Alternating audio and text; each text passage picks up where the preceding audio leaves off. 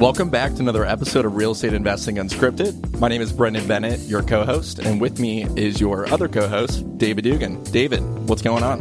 Uh, not a lot. Happy to be here again in the office studio. Uh, excited about today's podcast. One of my favorite people on today. Last episode, who did we have last? we had Dawson. Dawson. Dawson yeah. was a great one. Fascinating young guy doing a lot of really cool stuff. So excited for that one to air. But yeah, uh, yes, today we have Megan, and she's awesome. I'm, I'm really excited to chat with her and get her perspective on a ton of different things. Yeah, how about how about the order of operations with that? We have a we have a borrower on one side, and then we have the very next episode, the underwriter, the one who's you know seeing how much profit Dawson's making, approving his deals. So what a what a good flow we got going on on here. Looking at his bank statements. That's right. cool. Um, let's, let's bring her in. Yeah, so I'll give Megan her introduction here. So, uh, Fund That Flip, Megan runs the construction risk team as part of uh, the asset management branch of our company. So, we'll talk about what that means and what exactly she does. She has a hand in the construction loans through the life of, of a project. Uh, at Fund That Flip, uh, she provides transparency for our stakeholders outside of FTF. She invests in some of her own projects in residential real estate here in the Cleveland area. She specifically utilizes the BRRRR strategy. So uh, I know we've talked a lot about that on the show in previous episodes. So she'll talk more about that. And she currently holds seven units, and she's continuing to scale. And I'll speak off the cuff here. I know she's doing a little leveraging of her own position here and kind of the knowledge she gains here into her own personal investing. So, uh, kind of really cool and, and, unique position she's in, and excited to talk to her about it. Megan, welcome to the show. Thanks, guys. Happy to be here. Thanks for joining. Uh, Megan, if you wouldn't mind, can you just give like a quick summary, background, 60 second elevator pitch, whatever you want to call it for the listeners. Yeah, definitely. So I started becoming interested in real estate a couple years ago. What really got me interested was I love being able to fix things and, you know, do projects and the architecture of real estate and just taking something like a distressed home and turning it into something beautiful. So I started off in tech sales and I absolutely hated it. And me and one of my partners now today would sit at our job every day and talk about real estate instead. We'd be browsing Zillow, kind of trying to figure out like how do we get into real estate. So as I started to do more research, um, listening to Bigger Pockets, like all good real estate investors, uh, one of the things that they had said was to be a good underwriter.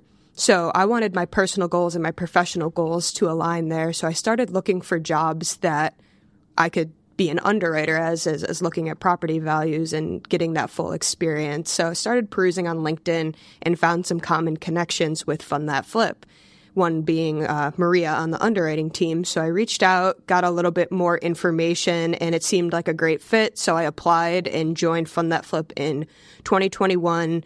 And around the same time, I purchased my first property, which was a duplex in the Tremont area of Cleveland, which I did a house hack in. So being at Fund That Flip has provided me so many resources and so much knowledge where I've been able to buy a couple more properties, you know, since I've been here, which has been really exciting. And I've, I've absolutely loved that my professional and personal goals have been able to combine like that in a way. Yeah, th- this is awesome. Dugan, I feel like we've talked about this a couple times on the podcast about how the core of employees that fund that flip, a lot of them were either interested in real estate before joining or like shortly after joining, they start to see an acceleration in that interest and start to do more and more you know, my situation is pretty similar, Megan. When I started Fund That Flip, I had two or three units. I joined as an underwriter, learned more and more about the business. I was around, you know, our borrowers who just ha- have a wide variety of skill sets and different different strategies that they deploy, and then slowly started to use that as motivation to kind of build up the the portfolio over time. I think I think one thing that would be interesting, just as a starting point, underwriting's often this just like scary black box that most people don't really understand, right? So like anyone that's ever went and got a conventional home mortgage, when something goes to underwriting, you're just, you know, kind of fingers crossed, hoping that thing gets spit out the other side and, and you're in good shape and you're on the path to closing. I think in the hard money space, it's a little bit different. I'd be curious just to get your take. What is an underwriter? What do you do? And, and what's the most important piece about your role? Yeah, good question. So, an underwriter is basically that first level or that first stop of the loan to make sure that we're mitigating all of the risk of the project. So when a deal comes in, we're first looking at every single piece of that deal, not just the asset itself, but we're looking at the borrower as well. We want to understand the full story of what's going on. So a lot of the times when a deal comes across my desk, I want to familiarize myself with the market first, understand where is this asset? What kind of asset is it? Are we talking about single family, multifamily? And then we start to kind of get into some of the more nitty gritty details of, you know, we want to know what are properties that are of the same asset class selling for in that market. So we start looking at comparable sales and trying to decide, you know, what is our property going to be worth after it's rehab, right? So now we start talking ARV. We're looking at the scope of work, making sure that everything makes sense, that the scope is feasible to what the borrower wants to do. So those are the couple of things that we start doing on the asset side. From the borrower perspective, we want to know is this going to be a good borrower for us? So we start looking at things like credit score. We mentioned asset statements. We want to make sure that they're liquid enough to be doing this deal. We look at, you know, background, making sure that, you know, nothing on there is a risk to us along that, you know, biggest driver for us is experience. What have you done before? And can we feel comfortable that you're doing this project because you've proven that before to us? Yeah. I'll, I'll sneak one more question here, Dave, and then I'll, I'll, let you jump in here. The experience piece is super interesting, right? And if, if I'm a listener and I'm like, well, hey, I have experience, right? I've GC'd a few bathroom remodels. I, have done a few wholesale deals. Dive into the experience side a little bit, Meg, because I think t- to your point, that is the way that we de-risk the loan the greatest of our borrower's ability to execute the value add that they're anticipating to do in that project. So, um, what are some tall tale signs of, hey, the experience is going to verify and, and we have a high degree of confidence? And maybe some other experience types that are a little bit different from that first example? Yeah, that's a great question. And one size does not fit all here. There's a number of different quote unquote experiences that you could have for us to get comfortable with a project. First and foremost, the best one is a settlement statement that has your name on it or your business name on it that ties to you. We can see when you bought it, we can see when you sold it, and if in between that time we see a significant increase in the price, there's a pretty good chance that you did some kind of value add work to it. Um, on top of that, you know, we also look at JV agreements. Maybe you're not the one on the HUD, but maybe you were somewhat part of that agreement or part of that project. So that's another good one. GC agreements. Maybe again, you're not the one who's going to be on the HUD, but you're the one who's actually doing the work. You're the experienced partner in this case. So keeping really good track of the, the contracts that you make with other people, especially if you are that GC. Make sure you document it out. Get someone to sign and date it. So then when you do want to go get a loan and someone's asking for your experience, you could produce all these contracts and say, Hey, yeah, look how experienced I am. I've got all these contracts. We can start getting into some other types of things. If you've got photo proof of, of you doing a project before and after pictures, that starts to get a little bit hairier. Um, real estate agent experience. I count that you know, when I'm looking at a loan, like we said, we want to understand the bigger picture of our borrower in the deals. Maybe you were a wholesaler, real estate agent. There's a whole bunch of different things and roles you could be in the real estate world that add value to your borrower profile. So it's not always just that HUD. Those are the strongest, but again, there's there's a million different things that we could look at. The Real Estate Investing Unscripted podcast is brought to you by Flipper Force. Tired of using spreadsheets to manage your projects? Looking for a system to consistently track your deals? FlipperForce is an all in one platform that helps real estate investors successfully run their businesses.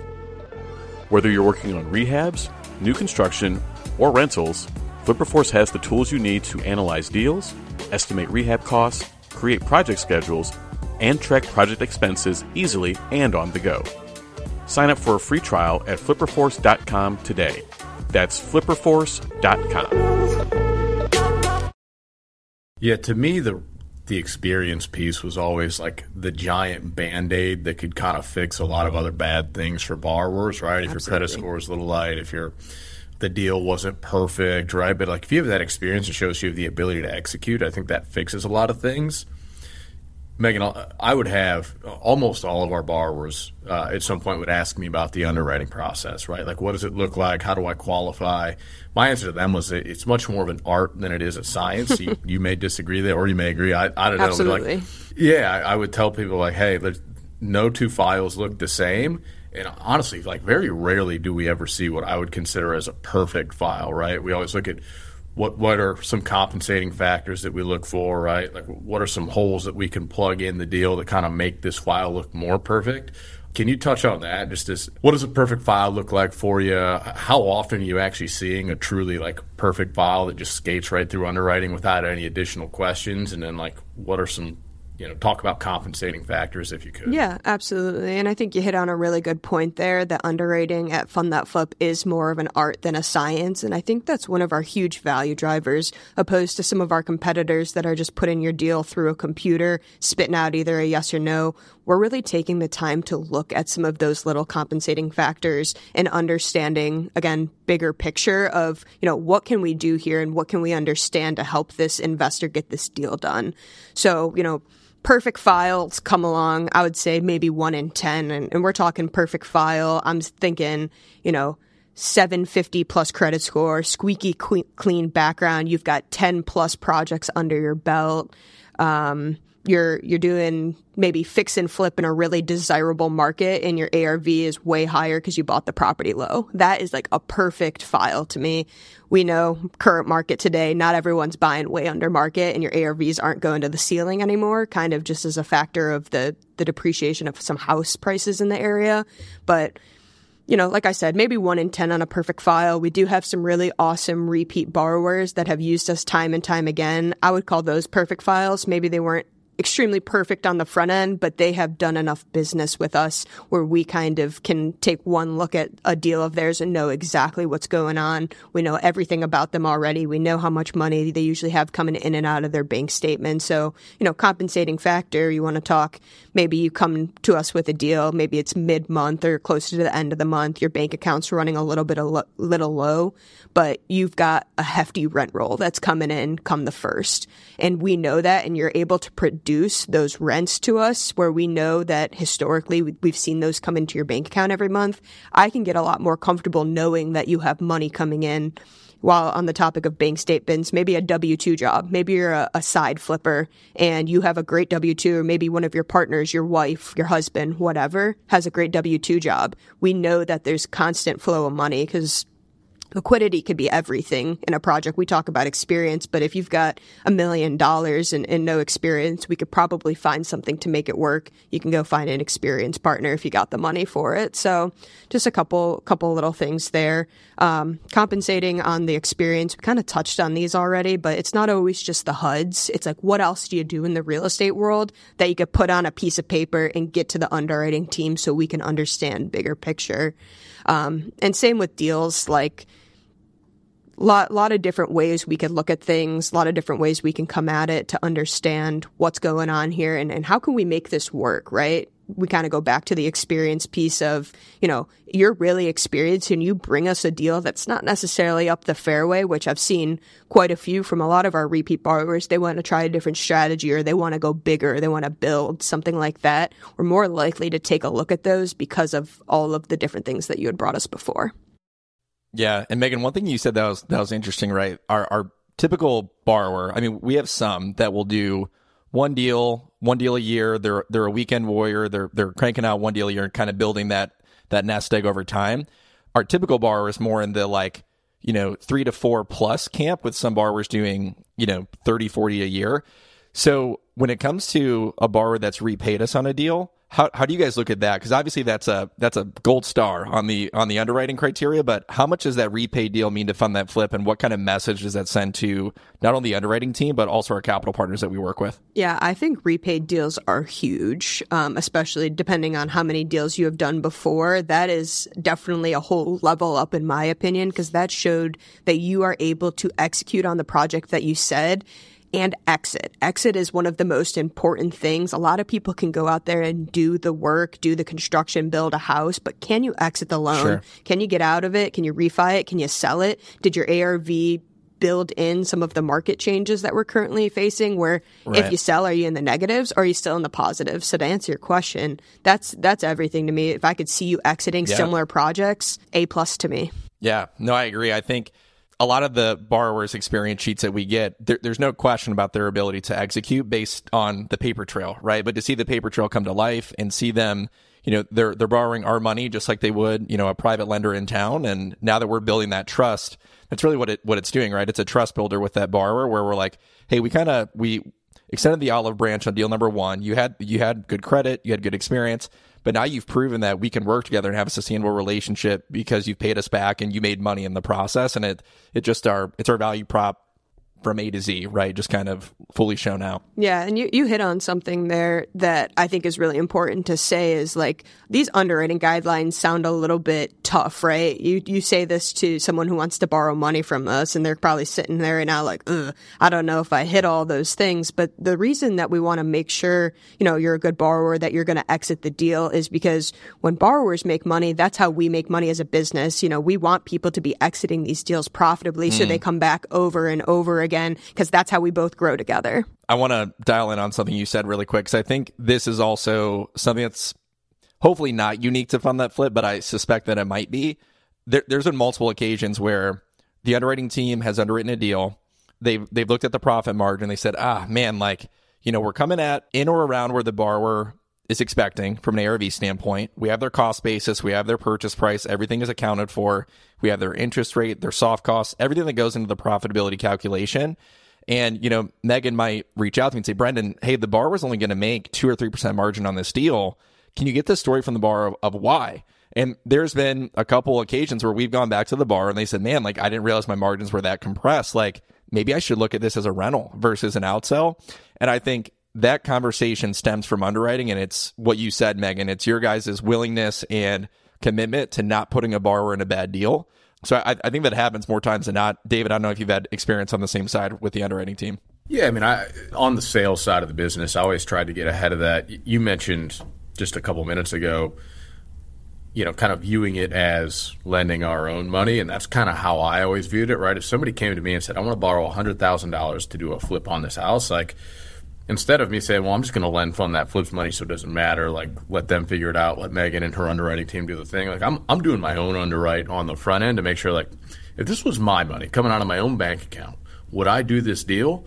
And then, like, of course, if they repay it, then I feel better about doing the next deal versus like if they have a lot of challenges and kind of get sideways and they have to extend it three or four times, I'm less likely to lend that next time.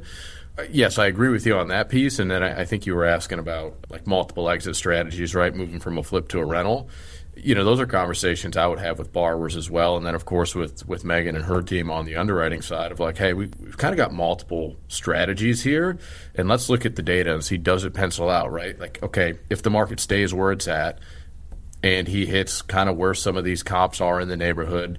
It's a pretty decent ARV. He's going to make a good flip. Now let's let's project worst case scenario. Market takes a dip, right? He's not going to reach these levels of comps, right? But he has some some good lending relationships where he know, hey, he could put a tenant in here, he can rent it out, and you know get some long term financing, and maybe it's it's a break even for a few years, but essentially like he's buying himself time then, and he's still going to find a way to, to exit our deal and it's still going to be a successful investment for him. It just may take more time to see that success. So, yeah, I'd be having conversations on both sides with both our borrower and underwriting team about that to get everybody in a good spot.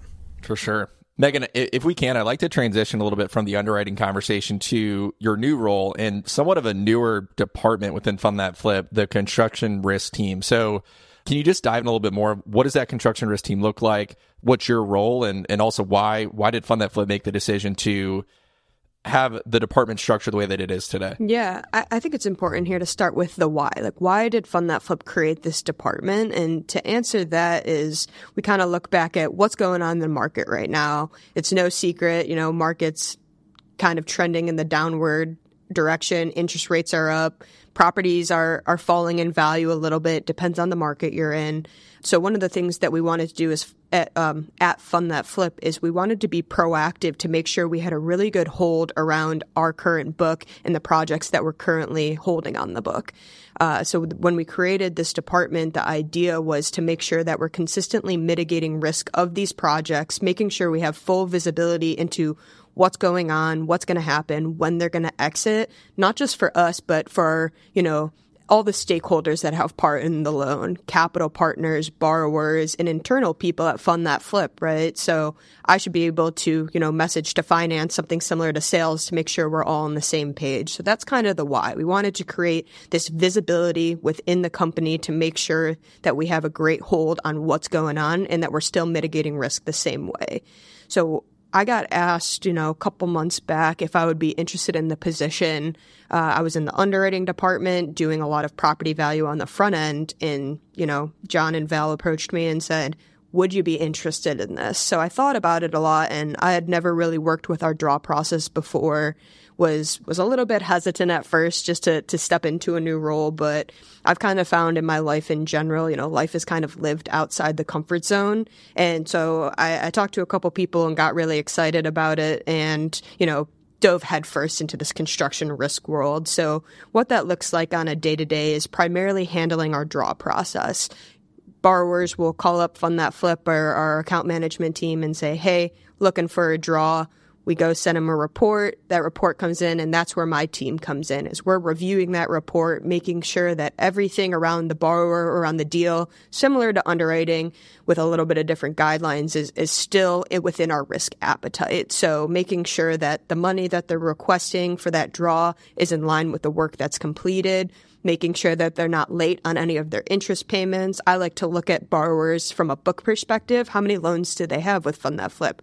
Are they late on any of those? We don't necessarily hold draws if they're late on another loan, but it's good perspective. And, and from a risk standpoint and from a leverage standpoint, we could usually have that conversation of, you know, hey, I've got a draw for you for 123 Main Street. You're late on 456 Main Street. Like, what can we help you there to get this up to date and then we'll get you that draw money. First of all, thank you for the, the synopsis on the new role. I think it's a great thing for the company. I have more perspective on it, I'm sure, than, than some of our listeners mm-hmm. do. So for those listeners, right, I think I think the value to the stakeholder in that position is obvious, right? You're adding more protection to them and to the loan, right?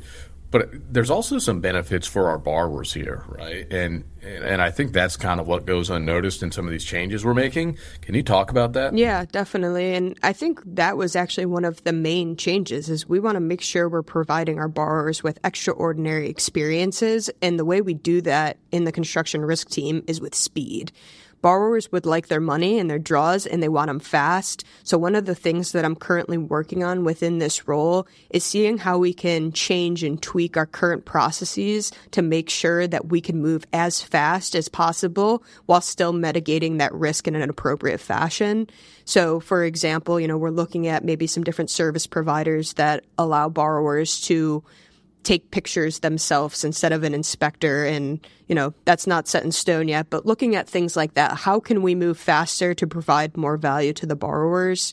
And i think that's maybe something borrowers are missing maybe on the front end. Right now they are just experiencing the change. It's a pain point. I, i've felt it. They've felt it. But i do hope that they understand and i hope that our, our sales team is really communicating that this is for them and we're trying to bring them as much value as possible to make sure that they become repeat borrowers and that they have great experiences with us. Yeah, that's a great point, Megan. And I think in addition to the speed, um, you know, our, our, prior process, we we leaned pretty heavily into that third party inspection report. We still do today, right? That's what your team reviews and what they ultimately make their decision off of. So while we're protecting risk from sending a draw that is overstated from what was actually complete, we're also doing the opposite. We're making sure that the inspector didn't shortchange the borrower, right? Of like, you know, maybe they checked the 10 line items, but they missed one. Maybe they forgot to go in the basement. They forgot to go into the, uh, the second floor, something, and they didn't, they didn't mark an area complete. That's where your team comes in and is, is verifying, hey, I think this was missed or we should tweak this. The point is the borrower and the investors in the deal should should understand that the most accurate amount is going out each time, which I think is beneficial in both directions. Yeah, absolutely. I think there's sometimes things that investor or I'm sorry, inspectors can't see when they get on site, right? I'm talking plans, permits, maybe some utilities underground. And just because they can't see them doesn't mean it's not there. So that's kind of where my team comes in and we can keep that line of communication open and say, hey, you know, you've got foundation and some of your framing done. I don't think that the inspector marked you for plans and permits, but I'm pretty sure you got those if you got a foundation down, right? So let's get that to the right place to make sure you're getting the funds that you need on this draw. Yeah. And speak a little bit about the importance of like velocity of cash for the borrower too, right? So like obviously just from a principal standpoint, they're entitled to the to the draw funds once they complete the work and and you know that helps them run their business. But like what would happen if we if we didn't execute on that uh, extraordinary experience for the borrower? What kind of pain does that cause them if we don't? Dugan, you probably know a lot about this. Yeah, I mean, these people need these funds to keep their businesses going. We talked about you know, some people are doing this full time, so they're fronting their own personal money to get these projects to the right spot. So if we're not getting them their money in a timely fashion, like that affects them as people, their business, their their personal lives, right? And we have to have a lot of empathy for these people because we understand that like this is their entire livelihood. And so I have a lot of empathy to make sure that we're serving these people the way we should because like I said, like this is their entire livelihood. Yeah, and yeah. I think I think there's a chain reaction too that's that's very very fragile, but it's again what we built our business around. Of Megan, you run projects on the side. You have you have seven units. You've had to GC your own projects before.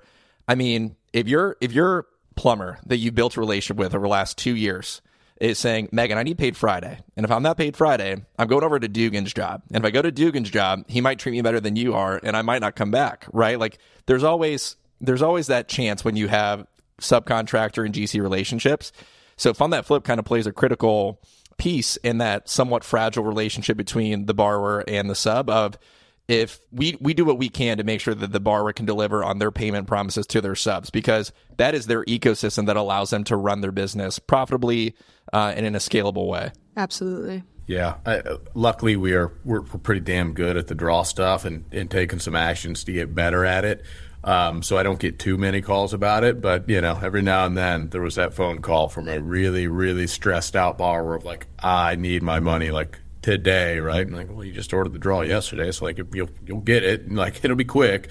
But yeah, they they run tight, right? It's uh, a lot of our our borrowers are in the the risk business as well, right? They are they have a, a high risk appetite, and so you know that often means running lean on cash and, and kind of maxing out credit lines and, and doing whatever they have to do. You know, pulling money from personal bank accounts to kind of keep that machine going. So yeah, the, the draw stuff is huge, and, and for people that are, are newer to the space and getting into it, like I, I think they start to realize the importance of draws once they're they're kind of due for that first one. So, um, to Megan's point earlier, I think it is important to show them a, an extraordinary experience because if if you don't, then it's it's nightmares, right? Yeah, yeah, yeah, yeah.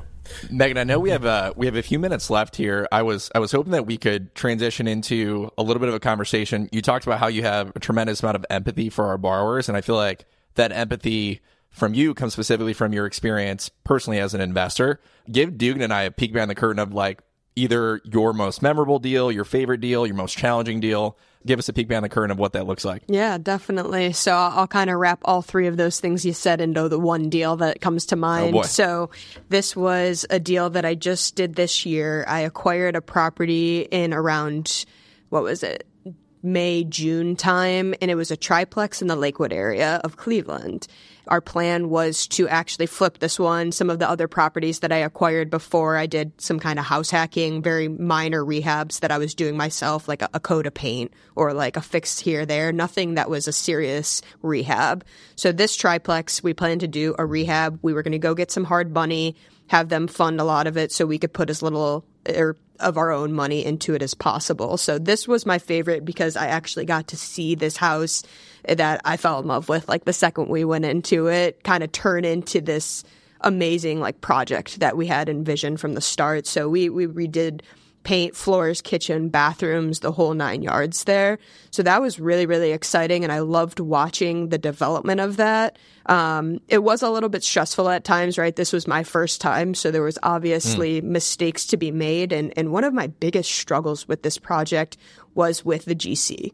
And this was a little bit on him, a little bit on me.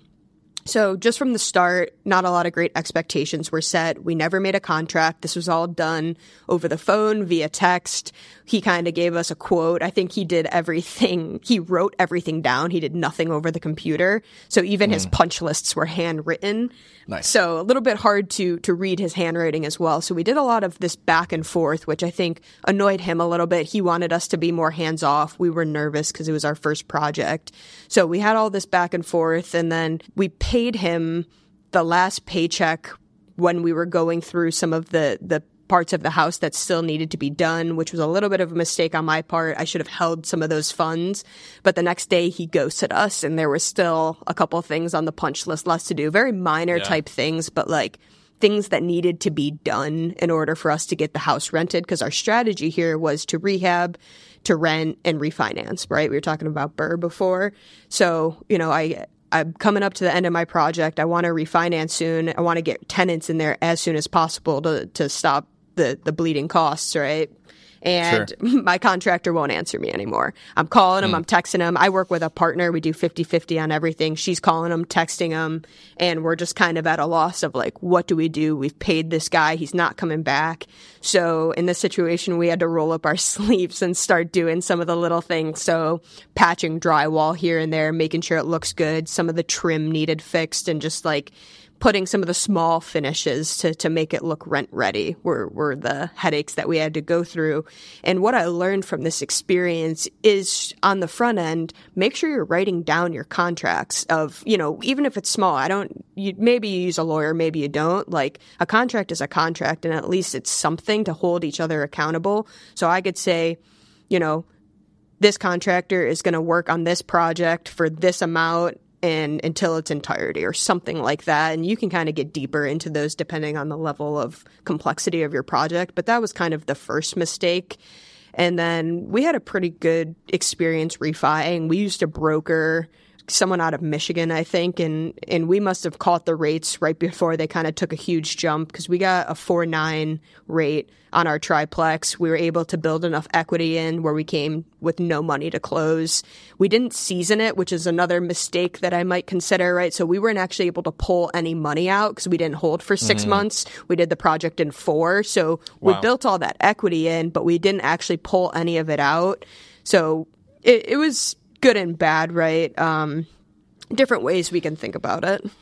Yeah, kind of a catch 22 in a way, because if you waited the other two months to season, your rates would have been higher, right? And, and there's obviously the argument of if you have the cash in your pocket, you can reinvest that and obviously get your return. But um, yeah, that's that's super interesting. Megan, I'm curious, just high level deal breakdown. What was the purchase price, construction budget, and then what did you guys end up landing on the ARV? Yeah, so we bought the house for 240 we put 40,000 into it and we got it appraised ARV at 361.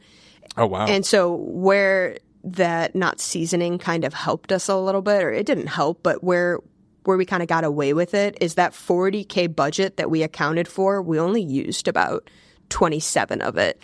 But when we were taking our draws, right, if you know hard money, you still get your full draw. So we were able to pull a little bit of money out of each draw because we weren't dipping into the contingency the way we thought we would. And we did a lot of the things by ourselves, which I don't know if I'll do again. I think I'd rather pay people to do the labor, but we saved a lot of money, right? So then we did walk away from that deal pulling a little bit of our money out. We had a private investor that was part of it, so we were able to pay them off without really coming out of pocket at all. Yeah, that's uh, I'm curious as you continue to scale, Megan, because I know I know you're not planning to slow down. Are you going to stick with the BRRRR strategy, or are you planning to pivot with kind of changing markets? Like, what's your plan moving forward? Yeah, I think Cleveland is still a great place for rental market. I, I think I saw a statistic today that the home prices have only really dropped like three, three and a half percent from the peak in 2022. So there's still a lot of, lot of equity to be have in this market. I think I'm going to stick with the BRRRR strategy. I am experimenting right now, which I'm a little nervous about, but I'm turning one of the units from that triplex I'm talking about into a midterm rental.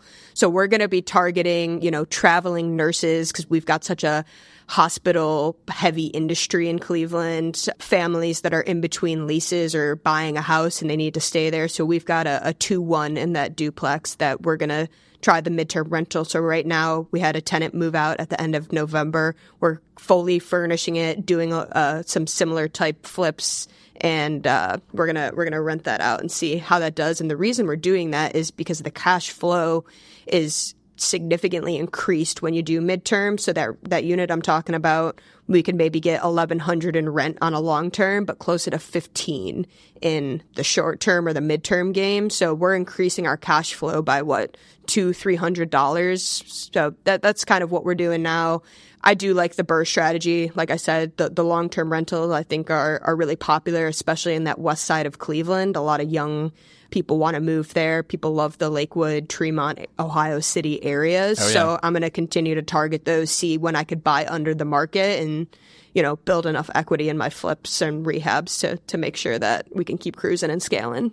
I've heard of a lot of people kind of doing that strategy, Megan, with multifamily in Cleveland. Well, they'll, they'll kind of hedge their bets. Well, they'll do a long term on one unit and either an Airbnb or a midterm on the other unit. And just just for the listeners to click into the the midterm very quickly. So that is I'm I'm asking. So that's essentially anything between like a 30 day up to about a six month term, right? Somewhere around there. And it's typically less headache than an Airbnb just because there's less turnover, there's less cleaning, slightly more turnover than a long term rental, obviously, but your your gross profit somewhere right in the middle. So depending on what your individual strategy is, if you're not looking to have to do the hospitality management that an Airbnb requires or hire a manager to do it. Midterms like that nice in the middle area where you can maximize your, your gross profit with doing a more moderate amount of turnover. Yeah, absolutely. And we're, we're still property managing ourselves. So we, we get all the fun of that. And I think it's a little bit of a combination of both where you get a little bit more turnover, you're a little bit more hands on, but you can still kind of step away. And I would love to get like six month type leases in there. So then it's, it's almost the same as a, a long term. Yeah, please report back on the, the midterm rental because I'm really curious about it. And I, I got to imagine there's a, a, high demand for it here in Cleveland and in many markets, right? Because I think everybody goes toward either long term or short term, yeah. and I think they forget about that, that kind of midterm space. So yeah. Um, I'd love to hear how it goes. Absolutely. One, one more question for sure. you. Uh, along the lines of the BRRRR strategy, right? So, you know, depending on who you talk to, some people are full steam ahead into it, some people are backing off of it, just given interest rates. But I still think that the people that are full steam ahead into it, they're like, I don't want to leave any money in it. I still got to hit these cash flow returns of X, right? And they're pretty aggressive. My thought is like, BRRRR strategy still works, right? I, I, I think it's personally, I think it's it's a smart strategy but you should expect maybe to leave a little money in the deal or maybe not the cash flow as heavily now. Like, what's your take there? Like, what are, what are you preparing to do? Yeah, absolutely. And and to be completely honest, the interest rates don't scare me. We were we had the luxury of super low interest rates, but those weren't the norm. So people are waiting for the norm to come back, but we're still kind of in a, a, good spot with them and there's still really good deals out there. You just have to buy right, right? That's where it starts is make sure you're buying your property right and your numbers work. And on top of that, I try to make sure that I have at least three exit strategies because I know how volatile the market is. If I plan to do a fix and flip and sell it, but all of a sudden prices in, in Cleveland start to come way down, I want to know that my numbers work well enough that I can do a rental. And if I can't do that rental, you know, can I do the midterm? Can I do the short term. So I try to look at things from those three different perspectives because again, I know how volatile the market is and I want to make sure I position myself in the best place because I'm not slowing down. I'm going to keep doing deals. I know there's still good deals out there when you're underwriting best base, worst case of your ARV. And that's how I set myself up for success. That's why you're awesome. the best. Megan, thanks uh, thanks for joining us today. And for for the listeners, where can people reach out to you, learn more about you? Um, Instagram, email, whatever you want to drop, drop it now. Yeah, absolutely. So you can reach me via email if you have any questions or just want to connect. Also reach me on LinkedIn. So Megan M E G A N dot S A R L E S, at Fund That Flip. And find me on LinkedIn the same way, Megan Sarles, and, and connect. I'd love to talk to people, see what other people are doing in Cleveland, projects, talk about real estate. It's a, a huge passion of mine, and I love seeing people around me do the same thing. Awesome. Thanks again, Megan. I will go ahead and sign us off. So, for Brendan Bennett, for our wonderful guest, Megan Sarles, I'm David Dugan. This is Real Estate Investing Unscripted. Thanks for tuning in, guys.